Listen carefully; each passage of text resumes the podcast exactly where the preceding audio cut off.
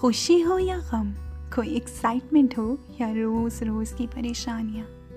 पड़ोस में चल रही कोई लव स्टोरी हो या जुदाई के सैड से किस्से।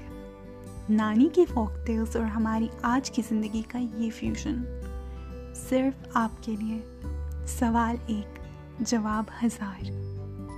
ज़िंदगी है कहाँ?